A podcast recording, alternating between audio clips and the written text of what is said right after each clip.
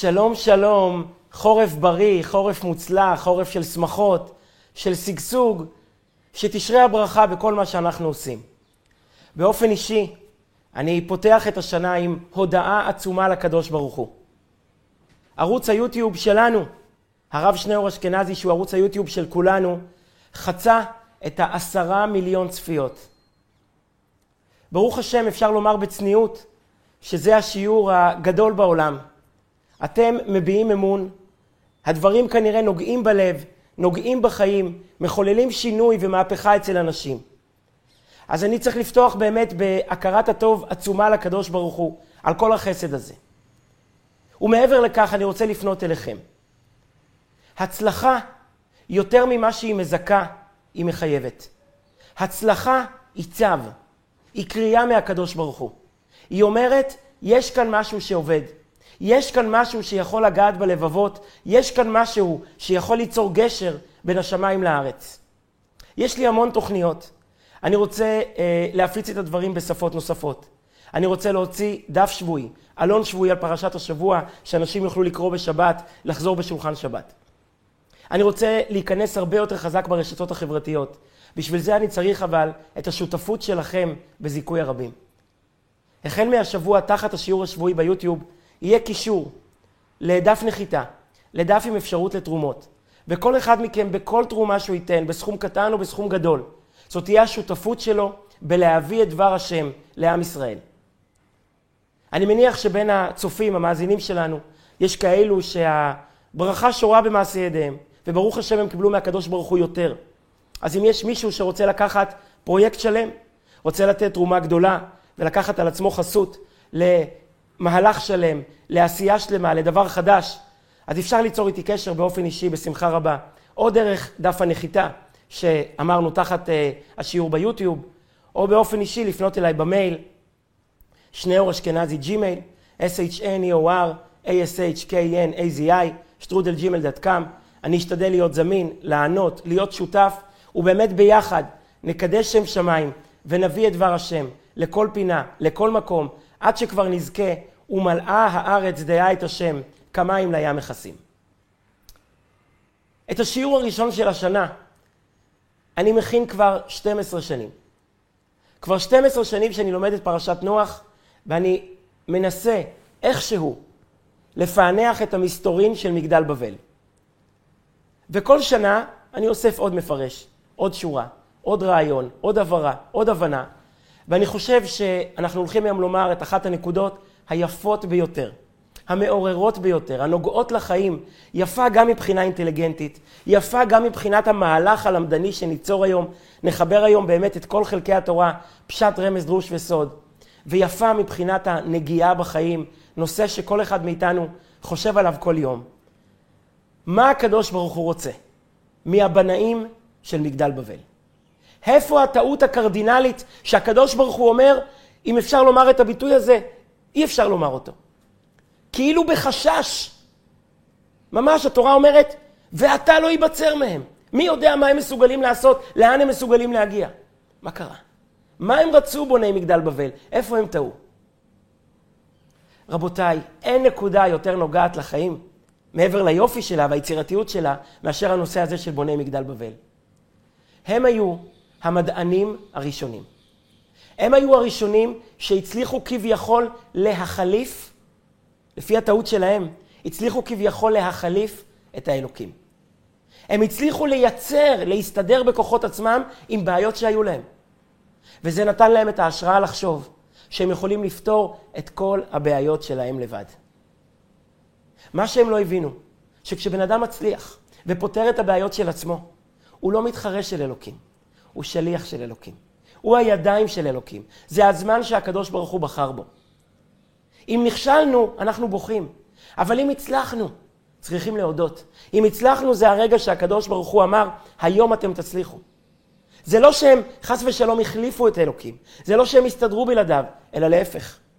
הוא בחר בהם להיות אלו שיביאו היום את הברכה ואת ההצלחה למעשה ידיו. המדע הוא לא סתירה לאמונה, וההצלחה היא לא סתירה לברכה. היא-היא הברכה עצמה, היא-היא השפע שיורד מהשמיים. אז נפתח באמת את השאלה הזו, איפה הקדוש ברוך הוא איתנו ביום-יום? היינו איתו בחודש תשרי, מחובקים בסוכה, רוקדים עם התורה, מתעוררים בתשובה, אבל הגיע חודש מר חשוון, ואנחנו יורדים עמוק עמוק לתוך החיים. איפה הקדוש ברוך הוא איתנו? הוא איתנו פי שתיים. כל מה שאנחנו עושים, כל מה שאנחנו מצליחים, כל מה שאנחנו משגשגים, לכל מקום שאנחנו מגיעים, זה הכל היד שלו שמוליכה אותנו ומברכת אותנו. בואו באמת אה, נפתח את הסודות האלה של המדע, של החיבור בין המדע לאמונה, של ההמצאה, של היצירתיות. איפה הקדוש ברוך הוא? איפה החלק של הקדוש ברוך הוא? בכל החלק היפה, הטוב, המועיל הזה של החיים. אם מתחילים את השנה עם דיבורים על ברכה ועל הצלחה, אז בעזרת השם כל השנה תלך בכיוון הזה. בפתח השיעור, אני רוצה קודם כל אה, להקדיש את השיעור לעילוי נשמת אה, הרב הצדיק יורם מיכאל בן רבי חנינא ורינה אברג'ל, שעכשיו היה יום היורצייט שלו. לרב יורם היה את הזכות העצומה להיות מהמפיצים הגדולים והחשובים של התניא, של תורת החסידות. יש לו את הזכות שהמוני המוני יהודים, רבבות יהודים, לומדים כל יום את ספרי התניא שלו, את הרעיונות החסידיים שלו. הזכות הזו עומדת לו בוודאי בשמיים, ותעמוד גם הלאה למשפחה, לילדים הגדולים שעושים דברים גדולים, כל אחד אה, לפי רום ערכו ומעלתו, ולכל המקושרים אליו בזה ובבא. אה, עונג הוא לי, להבדיל אלפי הבדלות, להקדיש את השיעור הראשון של השנה לזכות ידיד יקר, שרון בן אורה, שכבר 12 שנים מעלה את השיעור לאינטרנט מדי שבוע. יש לו תרומה רבה בהפצה של השיעור הזה, שהקדוש ברוך הוא בעזרת השם ייתן לו הצלחה בכל מה שהוא עושה, ויישא חן וחסד בעיני אלוקים ואדם. פרשת נוח מספרת על שני סיפורים, שני אירועים ששינו את העולם. העולם שלנו הוא היום אחר, בעקבות שני האירועים המטלטלים עליהם מספרת פרשת נוח. המבול והפלגה. המבול התחל את העולם. המבול היה סוג של בריאה שנייה. במשך קרוב לשנה העולם היה מוצף במים, במים רותחים. כל מה שהיה בעולם נחרב, נחנק, הושמד, חוץ מתיבת נוח. ובעצם נוצר עולם חדש. והפלגה מספרת על הראשית של הלאומים ושל השפות. אנחנו בעצם הרי שואלים את עצמנו, איך נוצרו הלאומים? איך נוצרו 70 אומות העולם? איך נוצרו מדינות, תרבויות כל כך שונות, כל כך רחוקות אחת מהשנייה? בעיקר, איך נוצרו השפות? הרי כל בני האדם באו מאבא אחד. לפי הסיפור של פרשת נוח, כל בני האדם באו מנוח. נוח ילד שלושה בנים, שלושת הבנים האלה התחתנו וכל אחד אף הוא ילד בנים ובני בנים. נו, אם כולם באו מבית אחד, מאבא אחד, גדלו על סדן אחד, אז ילדים מדברים את השפה של האבא. מה אמור לשנות את זה? מה יצר את התרבויות השונות מסין עד אפריקה? מה יצר את השפות השונות? איך נוצרו 70 אומות העולם? הסוד, ההסבר לזה, נמצא בפרשת הפלגה. בעקבות מגדל בבל, הקדוש ברוך הוא מקפיד, כועס מאוד, מופתע מאוד מההתנהגות שלהם, מהתוכניות שלהם, הוא בעצם מפלג את העמים. מפזר את העמים לכל העולם כולו, וכשהם מתפזרים לכל העולם, הם הופכים להיות ממשפחה לאומות, ממשפחה לשבטים, וכל אחד ממציא תרבות, ממציא היסטוריה וגם ממציא שפה. אז פרשת נוח הם שני אירועים ששינו את העולם לחלוטין. אנחנו עוסקים במאורע השני בדור הפלגה. דור הפלגה מתרחש איזושהי תקופה אחרי המבול. אני אומר מה שאני חושב, נקודה קצרה, מה שאפשר לאסוף מהמפרשים. במדרש רבה כתוב שהסיפור של הפלגה מתחיל שנתיים אחרי המבול. זמן קצר מאוד אחרי המבול. מצד שני, רש"י מביא את דברי חז"ל, שהפלגה התרחשה בימי פלג. פלג הוא הדור החמישי מנוח, צאצא של נוח. נו, בימיהם חיו יותר שנים מהיום. דור חמישי מנוח, זה לא יכול להיות שנתיים אחרי המבול, זה אולי 200 שנה אחרי המבול. הרד"ק אומר שההריסה, ההרס של המגדל, ההתפרקות של המגדל, התרחשה 340 שנה אחרי המבול. אז איך יכולה להיות מחלוקת במציאות שנתיים או 340? צריך לומר שאין כאן מחלוקת. כל תנועה פוליטית צומחת לאט. כל תנועה אידיאולוגית, כל תנועה רדיקלית צריכה מאות שנים בשביל להגיע לשיא. התנועה של הפלגה, התנועה של בוני המגדל, התנועה של ההולכים לבקעה, הולכים לשנער, התחילה שנתיים אחרי המבול. האידיאולוג הראשון שדיבר על הדברים היה שנתיים אחרי המבול, היה עוד בדורו של נוח. עד שזה צבר תאוצה, ועד שזה הפך להיות מדינה, ושלטון, ועיר ומגדל, זה לקח 340 שנה, ובימי פלג, אז באמת נפלגה הארץ, אז הייתה ההתרסקות של התוכנית, אז הקדוש ברוך הוא מפרק הכל ושולח אותם לכל העולם כולו. על פניו, הם רצו רק דברים טובים. על פניו, כשאתה קורא את הסיפור בתורה, אמרנו מסתורי, מסתורין של מגדל בבל, כי על פניו, כמו שאומר המדרש, מעשה המבול התפרש, מעשה דור הפלגה לא התפרש. התורה משום מה, ננסה להבין את זה גם, מקצרת ולא מספרת מה היה החטא. על פניו הם אנשים שראויים לחיבוק ונשיקה. מה הם רצו בסך הכל? על פניו, בפשט של התורה, הם רצו לחיות ביחד. האומות התחילו להתרחב. משפחה קטנה של אבא ושלושה בנים הפכו להיות אומות. התורה מתארת על פני עשרות פסוקים את הילדים של שם והנכדים של שם והילדים של חם והילדים של יפה. והם התחילו לחשוש שההתרחבות תהיה יותר מדי גדולה. שמההתרחבות הם יהפכו להיות אויבים ושונאים. למה? הם זכרו מה קרה, מה קרה לפני המבול. התרחבות גורמת לקנאה, קנאה גורמת לשנאה, שנאה גורמת למלחמות. מה שהם רצו זה למנוע את המלחמה. והם מחליטים להישאר שפה אחת ודברים אחדים. הם אומרים בואו נבנה עיר, ונגור בה ביחד, ונמשיך לדבר שפה אחת, כולם דיברו על שפה אחת. לפי חלק גדול מהמפרשים, כולם דיברו לשון הקודש. לא הייתה שפה אחרת, כולם גדלו באותו בית. ודברים אחדים, נמשיך עם אותה אידיאולוגיה. והחיים יהיו נפלאים. משק אחד, שלטון אחד, קיבוץ אחד, הכל טוב.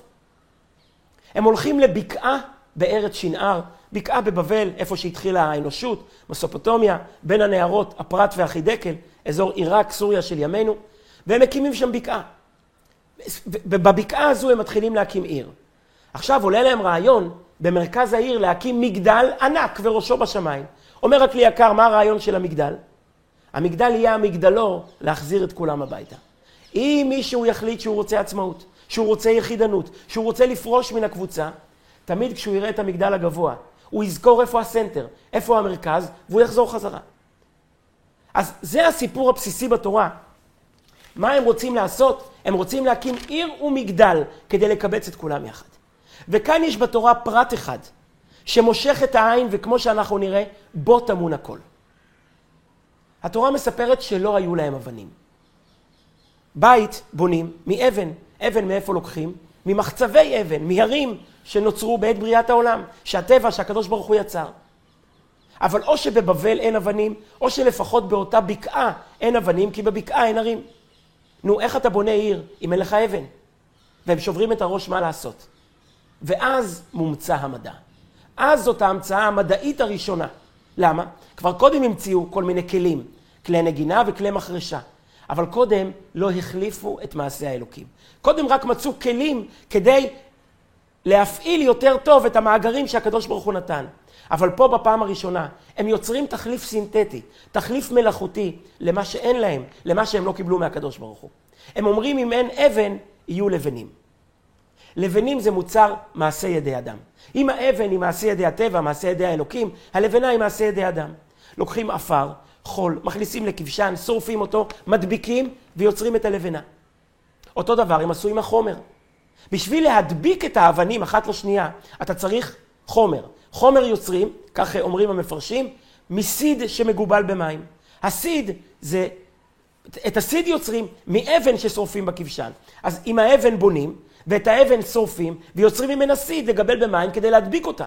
אבל להם לא היה אבן. אם אין להם אבן, גם אין להם סיד, גם אין להם חומר. ושוב, המדע יצר, והאדם גילה גאונות, ומהעפר הם יצרו גם מלט, הם יצרו גם טיט להדביק את האבנים. אם כן, זה הפרט היחיד שהתורה מספרת על הבנייה של העיר, והייתה להם, ויהי כל הארץ שפה אחת ודברים אחידים. ויהי בנוסה מקדם, וימצאו בקעה בארץ שינר, וישבו שם. ויאמרו איש אל רעהו, הבה נלבנה לבנים, ונשרפה לשרפה, ותהי להם הלבנה לאבן, והחמר יהיה להם לחומר. אבן לא הייתה, אז הם יצרו לבנה, חומר לא היה, אז הם יצרו חמר, יצרו מלט, טיט, מעפר. ויאמרו, הבה נבנה לנו עיר ומגדל וראשו בשמיים, ונעשה לנו שם. למה? פן נפוץ על כל הארץ. אומר הכלי יקר ממה הם חששו? פן כשיתרבו בארץ, יתפזרו ויבואו לידי מלחמות. כי מלחמה תמיד מצויה בין מדינה זו למדינה אחרת. לפיכך נבנה מגדל, וראשו בשמיים, ונעשה לנו שם. כי בנוהג שבעולם, כל אדם יש לו חשק לבוא לדור בעיר גדולה, מקום קיבוץ אנשים רבים, ואז נהיה לעם אחד. לכאורה נשיקות. לחיות ביחד, בשפה אחת, עם אידיאולוגיה כלכלית אחת. המציאו את המדע, ציוויליזציה, התקדמות, העולם משגשג, העולם מתפתח. יופי, המשיח צריך להגיע. התגובה של הקדוש ברוך הוא, אם אפשר להתבטא ככה, היא אפילו כביכול בחשש. אם על דור המבול הוא כעס, הוא התאכזב, מהם הוא כביכול אומר, זה לא יכול לקרות. ויאמר השם, הן עם אחד ושפה אחת לכולם, ועתה לא ייבצר מהם כל אשר יזמו לעשות. מי יודע מה יקרה? הבה נרדה ונבלה שם שפתם, אשר לא ישמעו איש את שפת רעהו.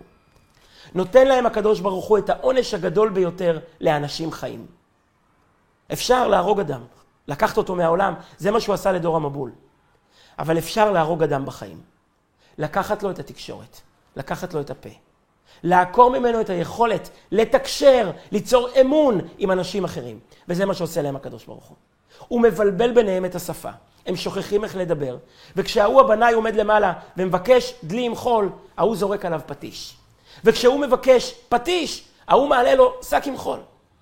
אז הוא יורד ומכה אותו עם הפטיש, וההוא הולך ושופך עליו את החול. ומהר מאוד זה יתפרק, ונהייתה שנאה וקנאה וזעם ומלחמה ביניהם. ומרוב כעס וזעם, הם הולכים ומתפזרים לכל העולם כולו. ועל שם זה הם נקראים דור הפלגה, הדור שבימיהם נפלגה הארץ. ואתה קורא את זה ושואל ארבע שאלות עצומות. ארבע קושיות לפרשת דור הפלגה. א', על מה הכעס? אנחנו נגד אחדות? אנחנו נגד שפה אחת ודברים אחדים? אנחנו מחכים לימות המשיח, כי אז אהפוך אל עמים שפה ברורה לדבר בשם השם. כי אז כולם ידברו שפה אחת. אנחנו נגד ציוויליזציה? אנחנו נגד מדע? נגד חדשנות? מה הבעיה שלנו עם כל זה? אהוב את המלאכה ושנא את הרבנות. אומר המדרש, מסביר אבות רבי נתן, למה אהוב את המלאכה? כי קודם נאמר ששת ימים תעבוד, ואחר כך נאמר ויום השביעי שבת להשם אלוקיך. האדם הראשון לא טעם עד שהוא קודם עשה מלאכה. תכלית בריאתו הייתה קודם כל איך לשון העבוד רבי נתן? קודם כל, ויניחהו בגן עדן לעובדה ולשומרה, ורק אחר כך נאמר הציווי, מכל עצי הגן אכול תאכל. קודם הוא הצטווה על הארץ, רק אחר כך הוא הצטווה על השמיים. קודם הוא הצטווה על בן אדם לחברו לפתח את העולם, ורק אחר כך הוא הצטווה על בן אדם למקום, על חטא, על האיסור מעץ הדת. אז איפה הבעיה במה שהם עשו? שואל האור החיים הקדוש, וכל המפרשים שואלים, מהו שכתב בניין העיר בפרטים המגונים? כאילו זו תופעה מגונה. והלא אמרו רבותינו שמרצון השם שיתעסקו בבניין העולם. ככתוב בעבוד רבי נתן, אהוב את המלאכה. שאלה שנייה שואל האור החיים הקדוש. אם הם טעו, אם הם חטאו בחטא מזעזע כלשהו, ואתה לא ייבצר מהם לעשות, אז מה צריך לעשות? להרוג אותם. לא לפזר אותם. כשאתה מפזר אותם אתה עושה יותר גרוע. אתה מפיץ את הרעיונות שלהם בכל הארץ. זה הופך להיות חלילה, הוא משלח גרורות בכל העולם. שואל האור החיים, איזה עונש זה להפיץ אותם. ואם טעו בפרטי הכפירה, אז א', לא נודע אופן הכפירה. אומר האור החיים, אני לא מוצא את הכפירה שלהם. וגם לא מספיק להענישם בהפיץ אותם. צריך עונש מסוג אחר לגמרי. שאלה שלישית, מה סיפור האבנים והלבנה? מה פתאום מסיפור בניית עיר ומגדל, שכל אחד מבין כמה כוחות, כמה יכולות, כמה כישרונות, כמה חומרים צריכים בשביל לבנות עיר ומגדל. כל מה שנשאר בסופו של דבר, זה שהם החליפו את האבן בלבנה ואת החומר בחמר. מה? מה מובן שאם התורה מספרת רק פרט הזה, בשביל לבנות עיר, צריכים חקלאות, וצריכים אה, מתכות, וצריכים ברזל, וצריכים חומרים בכל, בכל תחומי החיים. לא. הם הפכו את האבן ללבנה. מובן שבפרט הזה נמצא כל המוקש, נמצאת כל האידיאולוגיה, כל התקווה, כל מה שהם רצו לעשות. מה מונח כאן?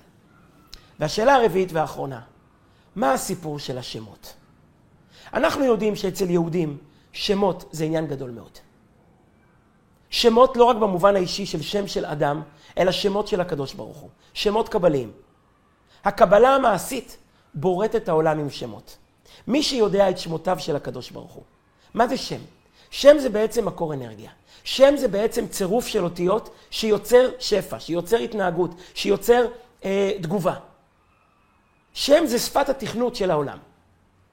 מי שיודע את, את השמות של הקדוש ברוך הוא, את הצירופים, מש, בסידור האריז, על מי שרואה, אנחנו לא מבינים, אבל לפחות זה כתוב.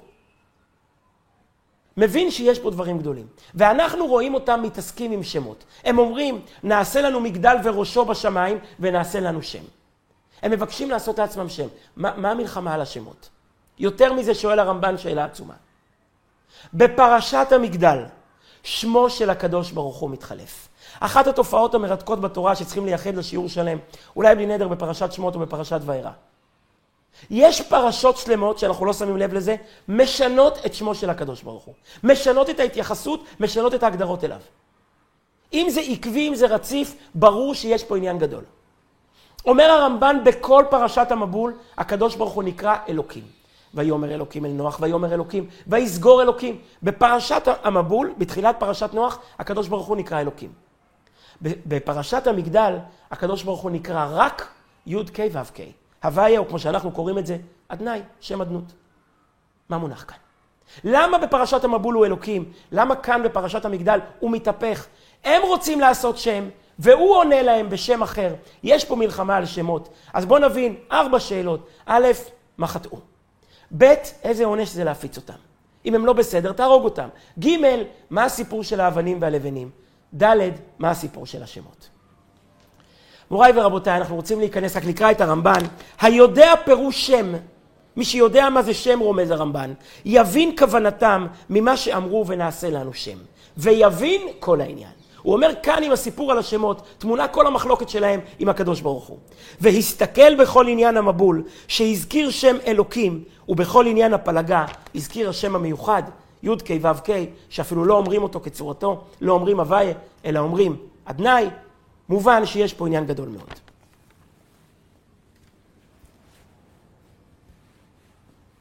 לא צריכים לחשוב הרבה, צריכים פשוט לפתוח את העיניים. פשוט לעצור רגע ולחשוב על הימים שהם חיו בהם, ולהבין את המצוקה שלהם. להבין מה עומד להם בראש, להבין את המאבק שהם מנסים לנהל. לא רק ביניהם לבין עצמם, אלא כביכול נגד שמיים, וראשו בשמיים. הם הדור השני לשואה. הדור השלישי לשואה. הדור הרביעי לשואה.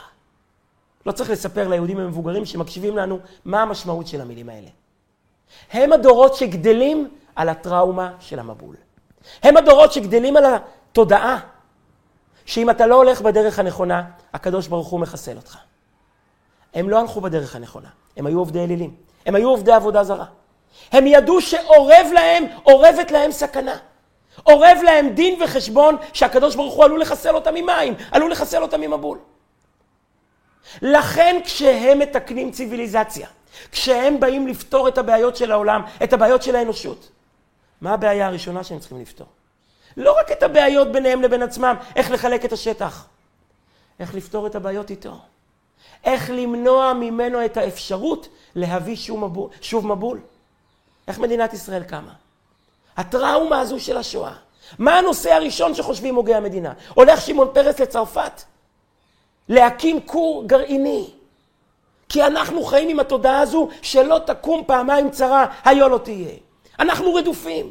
להבדיל אלפי הבדלות, זה דור רדוף. זה דור שיודע שלמעלה יש ריבונו של אלוהים שמנהל את העולם. אם הם רוצים ליצור ציוויליזציה, התקדמות, שגשוג, אם הם רוצים לפתור את הבעיות של העולם, לייצר חיים טובים, ארוכים, הם לא יכולים רק לדבר בינם לבין עצמם, הם צריכים לפתור גם את הבעיות איתו. למנוע ממנו את האפשרות לתת מבול. עכשיו תשאלו, הם חשבו שהם יכולים לפתור לו את הבעיות? כן, רבותיי.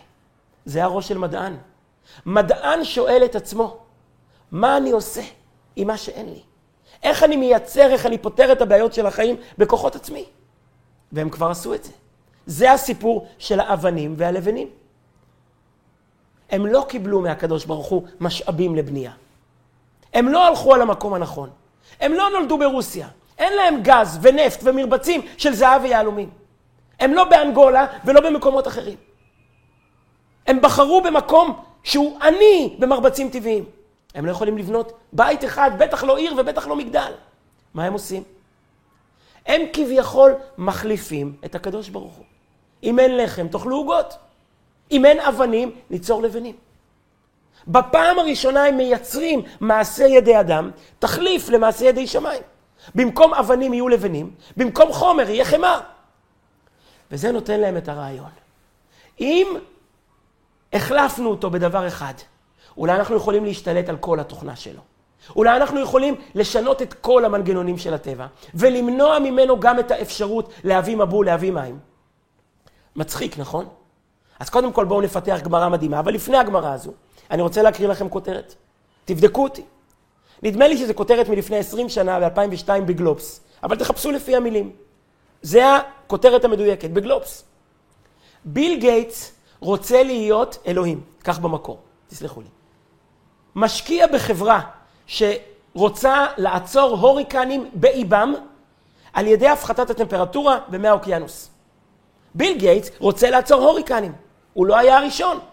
בוני המגדל רצו לעצור הוריקן, רצו לעצור את המבול. זו הייתה התוכנית שלהם. כשהם הולכים לבנות מגדל, הם לא רק רוצים לפתור את הבעיות בינם לבין עצמם, לקבץ אחד את השני, אלא למנוע מהקדוש ברוך הוא את היכולת להביא שוב מבול. להשתלט על התוכנה, להשתלט על הקודים שמפעילים את העולם הזה. ספר יצירה, להשתלט על ספר יצירה. ולהבין איך הוא, אגב, היום האמריקאים, יש לצבא האמריקאי יש אפשרות לפזר עננים. ליצור ערפל. בתנאי מלחמה צריכים לפעמים לעשות את זה. הם היו הראשונים שחשבו על זה. עכשיו נבין גמרא עצומה.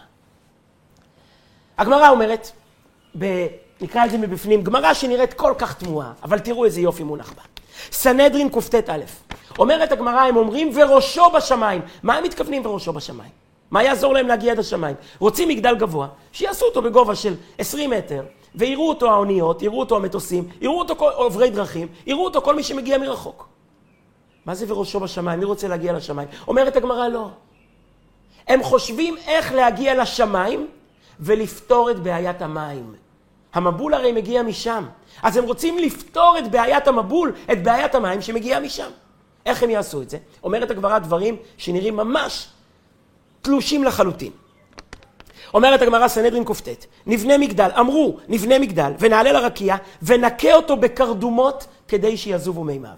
נעלה לשמיים, נרביץ לרקיע, נרביץ לעננים עד שישפכו מהם כל המים ויגמרו לו המים. זה היה רעיון ראשון.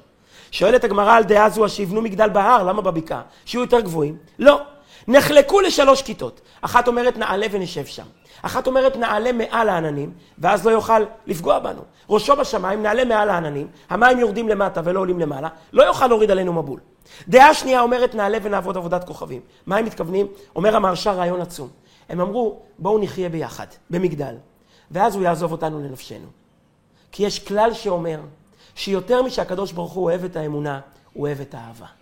כשיש אחדות בין אנשים, הקדוש ברוך הוא מוחל וסולח. איך נאמר בפסוק, חבור עצבים אפרים, הנח לו. כשאפרים, כשעם ישראל, הבן יקיר לאפרים, כשעם ישראל חי בחבורה, הקדוש ברוך הוא מניח לו.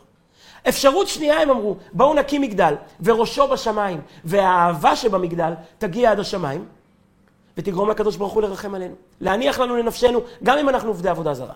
ודעה שלישית אומרת, ואחת אומרת, נעלה ונעשה מלחמה עמו. לא, נעלה את העבודה זרה לראש המגדל, והוא ילך למלחמה ישירה עם ריבונו של עולם. זאת אומרת, אומר המהרש"א, מה הם בעצם רוצים? אפשרות ראשונה, או לקחת ממנו את האפשרות להביא מבול, להשתלט על מקורות המים שלו, או שנגמור לו את המים, או שנעלה מעל העננים, או שננתק את הקשר בינינו לבינו. פשוט נגרום לו לשכוח מאיתנו, כי אנחנו נחיה כל כך יפה, שאבא ימחל ויסלח לנו, או שנעלה לעשות מלחמה ישירה איתו. מה מונח כאן? זה נשמע מצחיק, נכון? נגמור לו את המים, נעלה מעל העננים. מה מונח פה? הם לא היו מטומטמים, הם היו גאונים. הם אמרו, בואו נגלה את הסודות. איך הוא מביא מים? ונפזר לו את העננים. אמרנו, ביל גייטס רוצה לעשות את זה. לא חלילה לפגוע בקדוש ברוך הוא, אלא לעזור לבני אדם. אבל זו הייתה הכוונה שלהם. הם חשבו שהם הגיעו למקום כזה, שהם יכולים להחליף את הקדוש ברוך הוא, להחליף את העננים.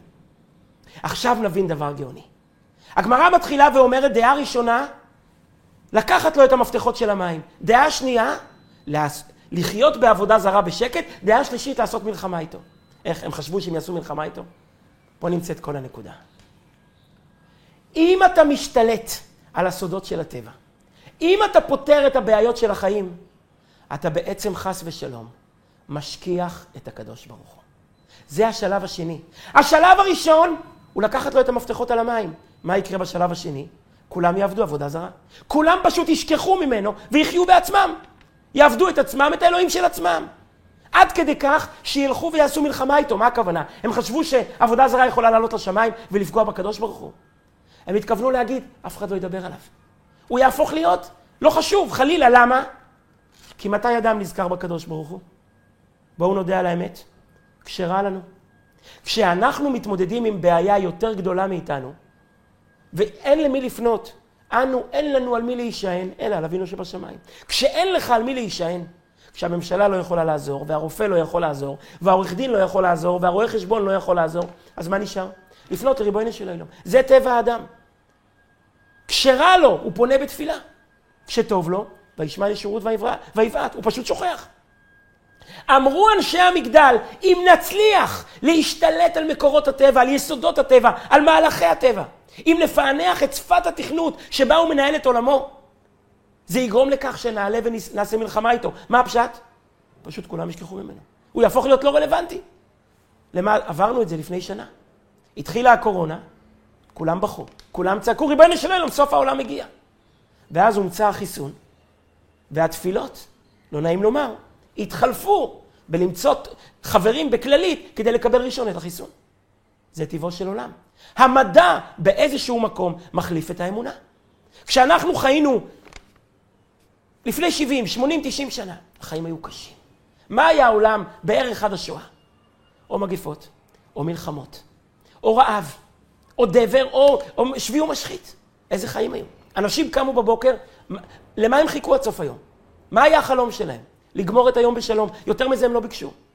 שהמלך המטורף לא יצא למלחמה של 30 שנה, והגברים לא יחזרו הביתה. שלא תפרוץ איזה מגפה, או איזה רעב, או איזה דבר, או מי יודע מה. היום, ברוך השם, בבסיס החיים טובים. המים זורמים, יש דמוקרטיה, לא יוצאים כל יום למלחמות. יש את האו"ם שמייצר שלום. היום האתגר האמיתי של יהודי זה לזכור את מה שהם שכחו, ולזה אנחנו רוצים להיכנס. ועתה לא ייבצר מהם כל אשר רצו לעשות. איפה הם טעו? רבותיי, הם לא טעו בזה שהם רצו להמציא מדע, להמציא ציוויליזציה. הם לא טעו בזה, זאת מצווה גדולה, המדענים עושים מצווה עצומה. הציווי הראשון שמקבל האדם מהקדוש ברוך הוא. המילים הראשונות שהוא שומע מהקדוש ברוך הוא, עוד לפני שהוא מצטווה על עץ הדעת. פרו ורבו, ומילאו את הארץ וכבשוה, ורדו בדגת הים ובעוף השמיים, ובכל חיה הרומסת על הארץ. הקדוש ברוך הוא ברא עולם, כי הוא בוירה, כי הוא בורא, כי הוא יוצר. כי הוא אוהב, אם אפשר להתבטא בביטוי, בביטוי הזה. כי הוא רצה לראות עולם משגשג, עולם טוב, עולם שאנשים מתפתחים בו. והוא נתן לנו את הזכות להיות השותפים שלו במעשה בראשית. שותפים במובן הרוחני ובמובן הגשמי. לכן כשאדם מפתח ויוצר, הוא לא מתחרה בקדוש ברוך הוא. הוא שותף של הקדוש ברוך הוא, הוא חייל של הקדוש ברוך הוא. הטעות שלהם הייתה שהם חשבו שאם הם מצליחים, הם יוצרים תחליף למעלה. הם לא מבינים שהם יוצרים חיוך למעלה. הם יוצרים שמחה למעלה. זה מה שרציתי. נתתי לכם שכל ויכולת. איך נאמר? כשתומאס אדיסון, אחרי ששת אלפים ניסיונות, המציא את הנורה החשמלית, אז מה, זה היה אה, אה, אה, צער למעלה? יהודים יוכלו עכשיו לשבת וללמוד, בלי נרות, בצורה נורמלית. להפך, זה היה יום הברכה שהקדוש ברוך הוא בחר בו, ואמר לו, היום, בניסיון הששת אלפים ואחד אתה תצליח. יש על זה מדרש מקסים שמעביר את זה כל כך יפה. המדרש מספר על שיחה בין טורנוס רופוס לרבי עקיבא. אמר טורנוס רופוס לרבי עקיבא, אתם יהודים? אתם מאמינים? אתם מכבדים את כבוד הקדוש ברוך הוא? אתם הרי מזלזלים בו. יורדת לעולם יצירה שלמה.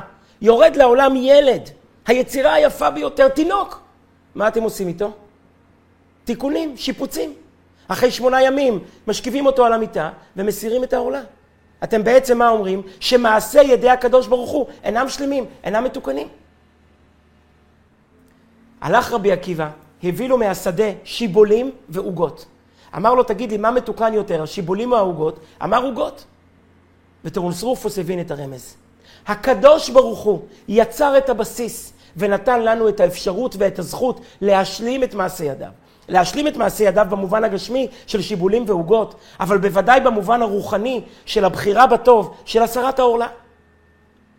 לכן מה שהם טעו, הקדוש ברוך הוא לא שולל את המדע. הקדוש ברוך הוא אומר, תייצרו, תפתחו, תשגשגו. אבל תבינו שכל ההצלחה שלכם היא ברכה שלי. ההצלחה שלכם היא בוקר שבו אני בחרתי ואמרתי, היום יהיה לכם יום מוצלח, היום אתם תהיו אלה שיזכו להביא לעולם את החוכמה, את הידע ואת המדע. אולי זה ההסבר לשאלה השנייה של האור החיים. הוא שאל, אתה כועס עליהם? ואתה לא ייבצר מהם? תהרוג אותם. מה אתה מפזר אותם? מאוד פשוט. הם לא טעו בעצם המעשה שלהם. הם היו מדענים, הם היו חכמים, העולם זקוק להם. מה פתאום להרוג אותם? הם טעו בגישה, בתכלית, בכוונה, בפרשנות. אז מה אתה עושה עם אדם שטועה בגישה? אתה מפזר אותם לבתי מדרש רבים. ואז כל בית מדרש יפרש את הדברים אחרת. אם אדם טועה בגישה שלו, אז מול הלל, להבדיל, אתה יוצר שמאי, ואז אם אחד אומר א', השני יתקן אותו ויאמר ב'.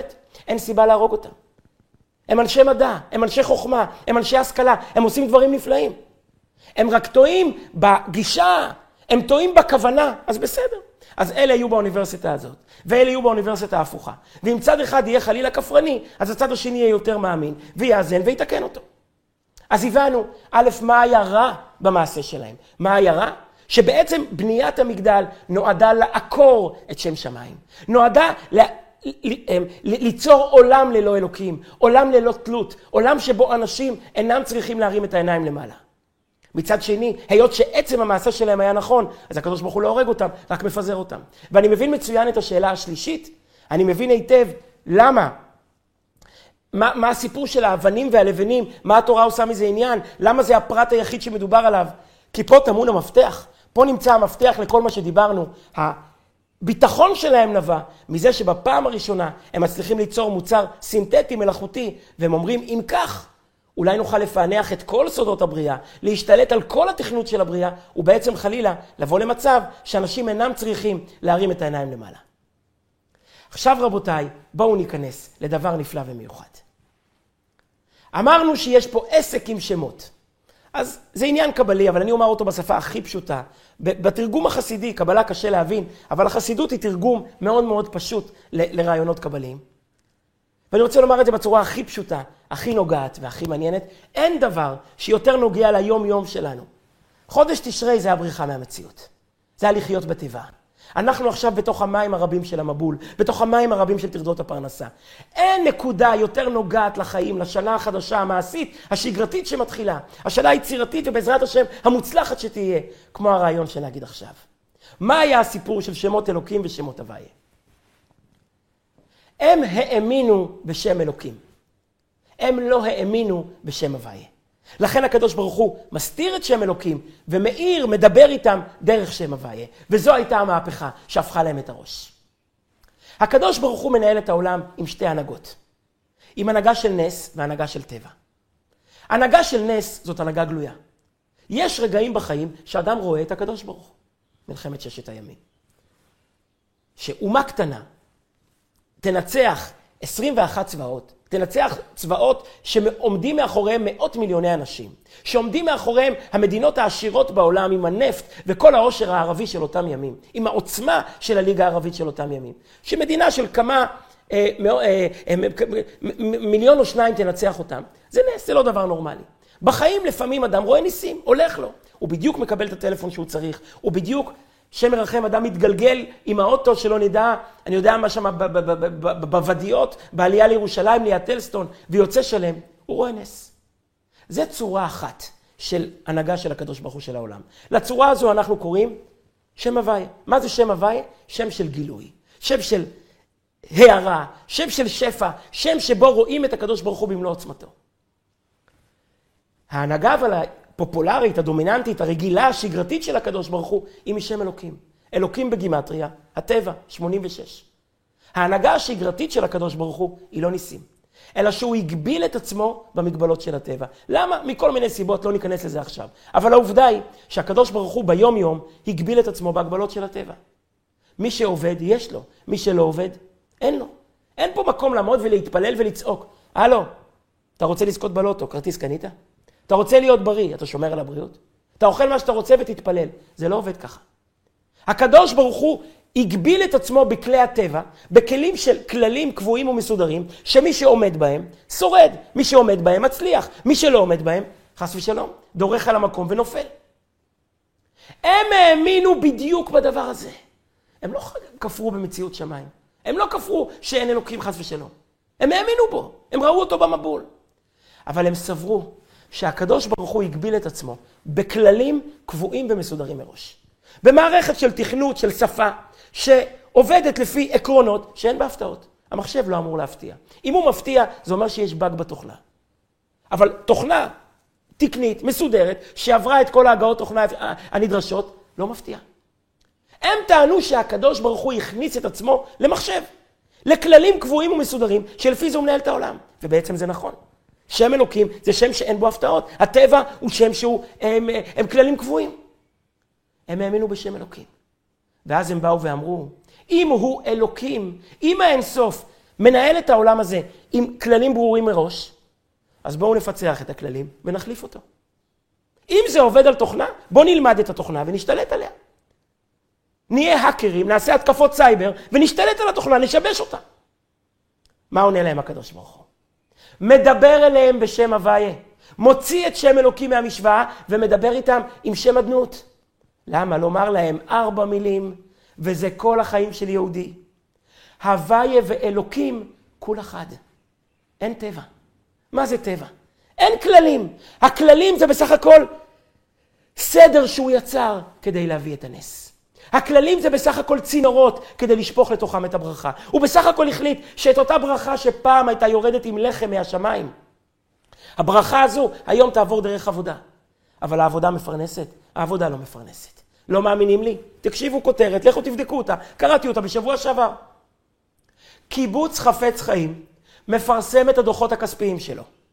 מהן עולה כי זו הפעם השנייה שבשנה השישית לפני השמיטה, האדמה הניבה רווחים כפולים. לכו תבדקו אותי, דוחות כספיים, אין שקרים בדוחות כספיים. הקיבוץ אמור לחלק יותר כסף לחברים בגלל שהוא הרוויח כפול. הוא לא ימציא דברים כאלה בשביל לעשות לי טוב על הלב. האדמה בשנה השישית הניבה רווחים כפולים, וזו כבר שמיטה שנייה שהם רואים את אותו הדבר. רבותיי, יש טבע? מה הם עשו? הם עבדו יותר? הם קמו באותה שעה כמו בשנה החמישית, הם עבדו עד אותה שעה כמו בשנה הרביעית, ואותה אדמה, עם אותם חקלאים, עם אותם שיטות עבודה, בשנה השישית הניבה כפול. מה זה אומר? ששם אלוקים ושם הוויה הם אחד ממש. שם אלוקים זה רק השליח להביא את הברכה בכלים של טבע. את זה הם טעו, את זה הם שכחו. כשהם באו להחליף את הקדוש ברוך הוא, הם שכחו שאין מושג כזה. הקדוש ברוך הוא לא התפטר, והקדוש ברוך הוא לא עזב, והקדוש ברוך הוא לא נותן לטבע להתנהל מעצמו. זה לא מחשב שמייצרים תוכנה, ועכשיו התוכנה פועלת, וביל גייטס עובר לפתח את התוכנה הבאה. זה לא עובד ככה. הקדוש ברוך הוא המחדש בטובו בכל יום תמיד. הוא כל יום מחדש את התוכנה, וכל יום משדרג את התוכנה, וכל יום מעדכן את התוכנה, וכל יום מכניס לתוכה את המסר ואת השפע שהוא רוצה להעביר דרכה. זה המסר שיהודי אמור לזכור. המסר של פרשת המבול. אין בעצם שום הבדל בין נס לבין טבע. אין שום הבדל בין תשרי לחשוון. בתשרי ידענו שהכל ממנו. היינו חבוקים באור שלו, בחיבוק שלו. בחשוון אנחנו עוד יותר חבוקים באור שלו. כי הנס שבתוך הטבע הוא נס שיותר גדול מאשר הנס שמחוץ לטבע. הזכרנו פעם וורט נפלא בשיעור שדיברנו על שמיטה בשנה שעברה. ברכת המזון, אלו שלוש ברכות מדאורייתא. אחר כך הברכה הרביעית, אבל שלוש ראשונות מדאורייתא. ברכת הזן את הכל, ברכת הארץ וברכת ירושלים. ברכת הזן את הכל תיקן משה רבנו כשירד המן. יוצאים בבוקר ורואים לחם יורד מהשמיים. לא צריך לעבוד בשביל להביא כסף. לא צריך לקחת את הכסף וללכת למאפייה לקנות לחם. על פתח הבית יורד הלחם. משה רבנו קם ובירך, ברוך אתה השם, הזן את הכל. לא היו טעויות, היה ברור שזה בא מלמעלה. היה ברור שאם יש טענות על הלחם, אנחנו יודעים למי לפנות. לא לאנג'ל ולא לברמן, לפנות לריבונו של עולם. ברכה שנייה תיקן יהושע כשנכנסו לארץ. זכינו להגיע לארץ ישראל, לנשק את האדמה, להרחיק את האויבים. 31 מלכים היו פה. תיקן ברכת הארץ. דוד ושלמה תיקנו את ברכת ירושלים. וכאן עולה השאלה הפשוטה. מה רלוונטי בברכה הראשונה? מילא ברכה שנייה ושלישית, אני מבין, ברכת הארץ בוודאי, ברכת ירושלים, קל וחומר שבוודאי. אבל ברכת הזן את הכל, הלחם כבר לא יורד מהשמיים. זאת ברכה לבטלה. על מה אתה מברך הזן את הכל? הוא לא זן אותי. אני זנתי את עצמי. אני הלכתי ועבדתי והזעתי ויגעתי. כי שום דבר לא השתנה. הוויה ואלוקים, כול אחד. הטבע ומעל הטבע זה מציאות אחת ממש. הטבע זה הברז שאתה יוצר. אבל המעל הטבע זה החיבור למקורות. זה החיבור למוביל הארצי, משם מגיע השפע. החליט הקדוש ברוך הוא שהשפע לא ירד מלמעלה, אלא יבוא מהארץ, מהיגיעה של קיבוץ חפץ חיים. מה זה משנה? זו אותה ברכה, זו אותה החלטה, זה אותו סדר. איך אבל זוכרים את זה? קל מאוד לדבר, או, אני רק רוצה לקרוא את הקטע הזה, מאמר חסידות של הרבי הרש"ב מלובביץ', הרבי החמישי, שממנו לקחתי את כל הרעיון הזה. הוא אומר את הדברים בשפה חסידית, בשפה קבלית מאוד גבוהה. תרגמתי אותם בשפה שלי, אני מקווה שזה קרוב, למצ... קרוב למה שהרבי התכוון. ובואו נקרא את המילים, אל תיבהלו מהמילים הקבליות. הוא אומר רעיון מאוד מאוד משמעותי, מאוד מאוד נוגע ורלוונטי לכולנו. הפלגה, דור הפלגה, הפלגה סליחה, הוא לשון פלוגתא. מה שהם רצו זה להפריד, זה לחלק. להפריד בין שם הוויה לשם אלוקים. הם רצו להגיד, הקדוש ברוך הוא נמצא למעלה כבודו במקום המונח, אבל כאן הוא פועל על מחשב. אם הוא פועל על מחשב, נשתלט על המחשב. והיינו שהפליגו והפרידו בין שם הוויה לשם אלוקים. ועניין הפירוד הוא כשחושב שהשם אלוקים מסתיר על שם הוויה. השם אלוקים זאת שיטת עבודה שבה אין הפתעות. בה זה עובד לפי כללים, לפי מנגנונים מוכנים. וממילא יחשוב שכל הנעשה בעולם הוא משם אלוקים עצמו, והוא עניין עזב השם את הארץ. שם הוויה, איך אמר פרעה? לא ידעתי את הוויה. מה זה לא ידעתי את הוויה? הוא אמר, פה, מצרים מתנוהלת לפי טבע, מה אתה מספר לי סיפורים על ניסים? מצרים מתנוהלת לפי טבע, יש יאור שמרים את המים והכל בסדר, מה אתם מבלבלים לי במוח? ולכן הוא מחשב את העלמות וההסתרים לעיקר. הוא ממילא נותן עצמו לחיצוניות הנהגת העולם. אדם שמאמין שיש הבדל בין למעלה ללמטה. אז הוא אומר למעלה, הקדוש ברוך הוא נמצא, בתשרי אני אדבר איתו. אבל בחשוון, אני צריך לדבר עם הביזנס, לדבר עם הבנק. כי פה הדברים מתנהלים לפי מה שתעשה. ככל שאני אעבוד יותר, אני ארוויח יותר. אבל אם יודע שהעיקר הוא האלוקי המשפיע על חיות, וכל הממוצעים והדברים הגשמיים כמו עסק משא ומתן אינם כלום מצד עצמם, שלא הם מקור חיותו, אלא רק ממוצעים שבהם מתלבש האור האלוקי בכדי שיבוא החיות בבחינת גשמי לפי ערכו. אינו שייך שיטריד אותו העניינים הגשמיים וימנעו אותו מתורה ותפילה, כי אינם העיקר, כי אם האלוקות. רץ אדם מבית הכנסת בבוקר, לא נשאר לקדיש האחרון, לא נשאר ללמוד משהו אחרי התפילה, לא נ... רץ! מספרים שרץ פעם אדם מבית הכנסת, פגש אותו כמדומני החפץ חיים. שאל אותו, לאן אתה רץ? הוא אומר, לעבודה. אומר לו, חפ... אני רץ להרוויח. שאל אותו החפץ חיים, תגיד לי, מי אמר שהפרנסה נמצאת שם? אולי נמצאת פה. אתה רץ, מאיפה אתה יודע לאן אתה רץ? אם אתה מבין שהשפע בא מחברת מקורות, אז צריך ללכת לעשות חשבון בחברת מקורות. לא יעזור לחבר ברז בבית. הלו, התחברת לחברת חשמל? התחברת לחברת מניב מים ראשון לציון? התחברת למקורות של המים. לא מספיק להביא אינסטלטור שיעשה ברז, צריכים גם לשלם לחברת חשמל, לשלם למקורות. זה הרעיון של הסיפור של המבול. לא להתבלבל מהטבע, לא להתבלבל מההסתר, לא להתבלבל מהכיסוי של שם אלוקים. מאחורי כל אלוקים מסתתר הוויה, מסתתר נס, מסתתרת החלטה מלמעלה, שהתחילה בראש השנה ומתחדשת כל יום מחדש במהלך השנה עצמה. ובכל זאת יבוא אדם וישאל, אבל איך זוכרים את זה? קל מאוד לעמוד בשיעור ולדבר על זה, אבל עוד רגע אני ארוץ לעבודה, ואז יתחיל המתח. אני כן העברתי סחורה בזמן, לא העברתי סחורה בזמן. הלקוח כן מרוצה, לא מרוצה, ויתחילו הצעקות, ויתחילו התחרויות, ואני אראה את המתחרים שלי, ואני אכנס ללחץ. ויגיע חשבון בנק, והחשבונות האחרים שצריכים לשלם. איך בכל זאת זוכרים? נסיים בנקודה אחרונה, הקדשנו לה, אני כבר לא זוכר לפני כמה שנים את כל השיעור, מי שירצה יחפש אחורה. צריכים להיכנס לתיבה.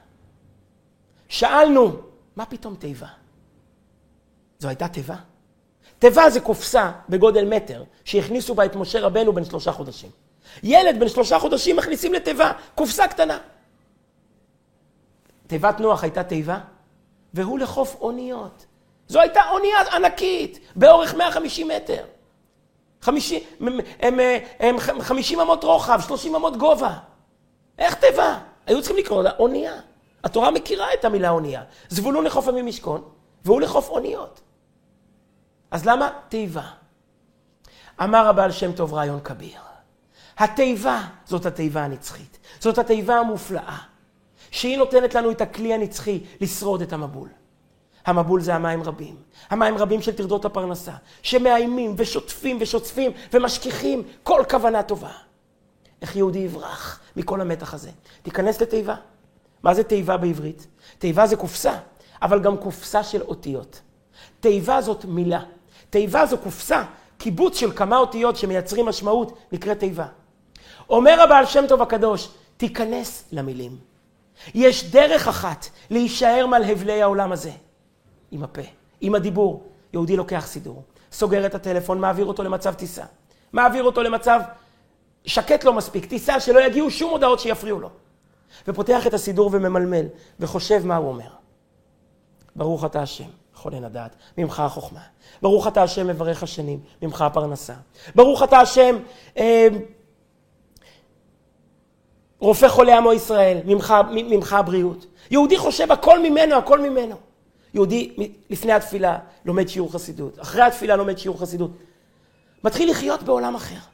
נתן לנו הקדוש ברוך הוא מקום מסתור, לברוח מעל הגלים הגבוהים של המים, להיכנס לשם, ולרגע אחד להיות אדם שפוי. לחיות באווירה של ימות המשיח. לא יישא גואל גוי חרב, בעלי החיים לא טרפו אחד את השני, ולא הפריעו אחד על השני, לא התלוננו על הלחץ והדוחק והאונייה שמתנועת ומתנועת מעל הגלים ומטלטלת מעל הגלים. אווירה של ימות המשיח. לכל אחד יש אפשרות לחיות בגאולה.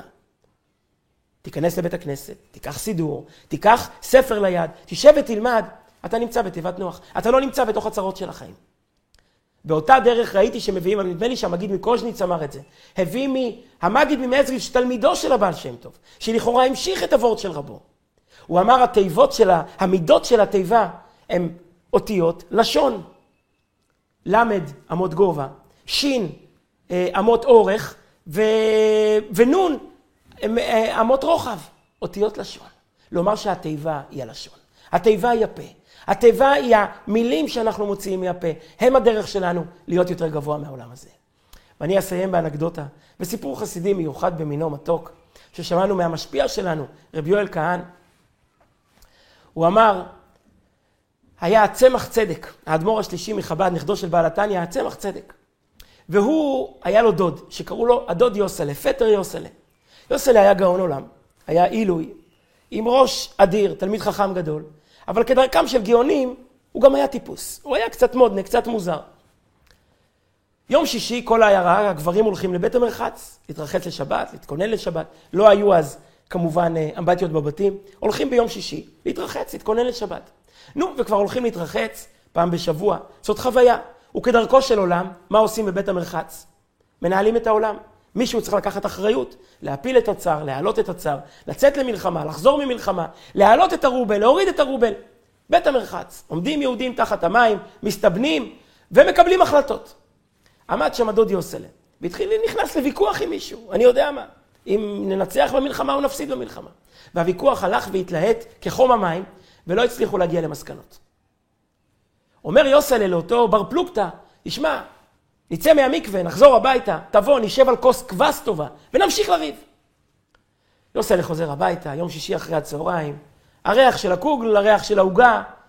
יהודי ירא שמיים, מה עושה ביום שישי אחרי הצהריים? ניגש לארון, מוציא ספר להתחיל להגיד שניים מקרא. ועולות לו שאלות, הוא הדוד יוסלה, עולות לו שאלות. אז הוא פותח רש"י, ופותח רמב"ן, ופותח אבן עזרא, ופותח רבנו בחיי, ופותח ספורנו, וחזקוני, וכלי יקר, ופותח אברבנאל, ופותח אלשיך. והיו הדברים סוערים, ו... והיו הדברים מהירים כנתינתם מסיני. אחרי חצי שעה מישהו דופק בדלת. יוסלה לא מבין מי פותח, נסער ממחשבות. הוא ניגש לדלת, רואה את אותו יהודי עם המגבת על הכתף, מחכה להזמנה. יוסלה מסתכל עליו, מה אתה רוצה? יוסלה ועושה מה אני רוצה? אתה הזמנת אותי לבוא על כבש, תמשיך לריב. יוסלה נזכר, ואומר לו, אה, שם במקווה זה היה יוסלה אחד. כאן זה יוסלה אחר לגמרי. זה הסיפור של התיבה. יש לנו את האפשרות להיכנס למילים, להיכנס לתוכן, להיכנס לרעיונות, ולהיות יוסה לאחר לגמרי. אז שתתחיל שנה עם הצלחה עצומה בגשמיות, עם שגשוג, ושנזכור מי הוא הנותן לך כוח לעשות חיל, אז שנקבע זמנים של תיבה, אווירה של ימות המשיח, אווירה של התעלות, כן תהיה לנו בקרוב ממש, לכלל ובפרט, יישר כוח.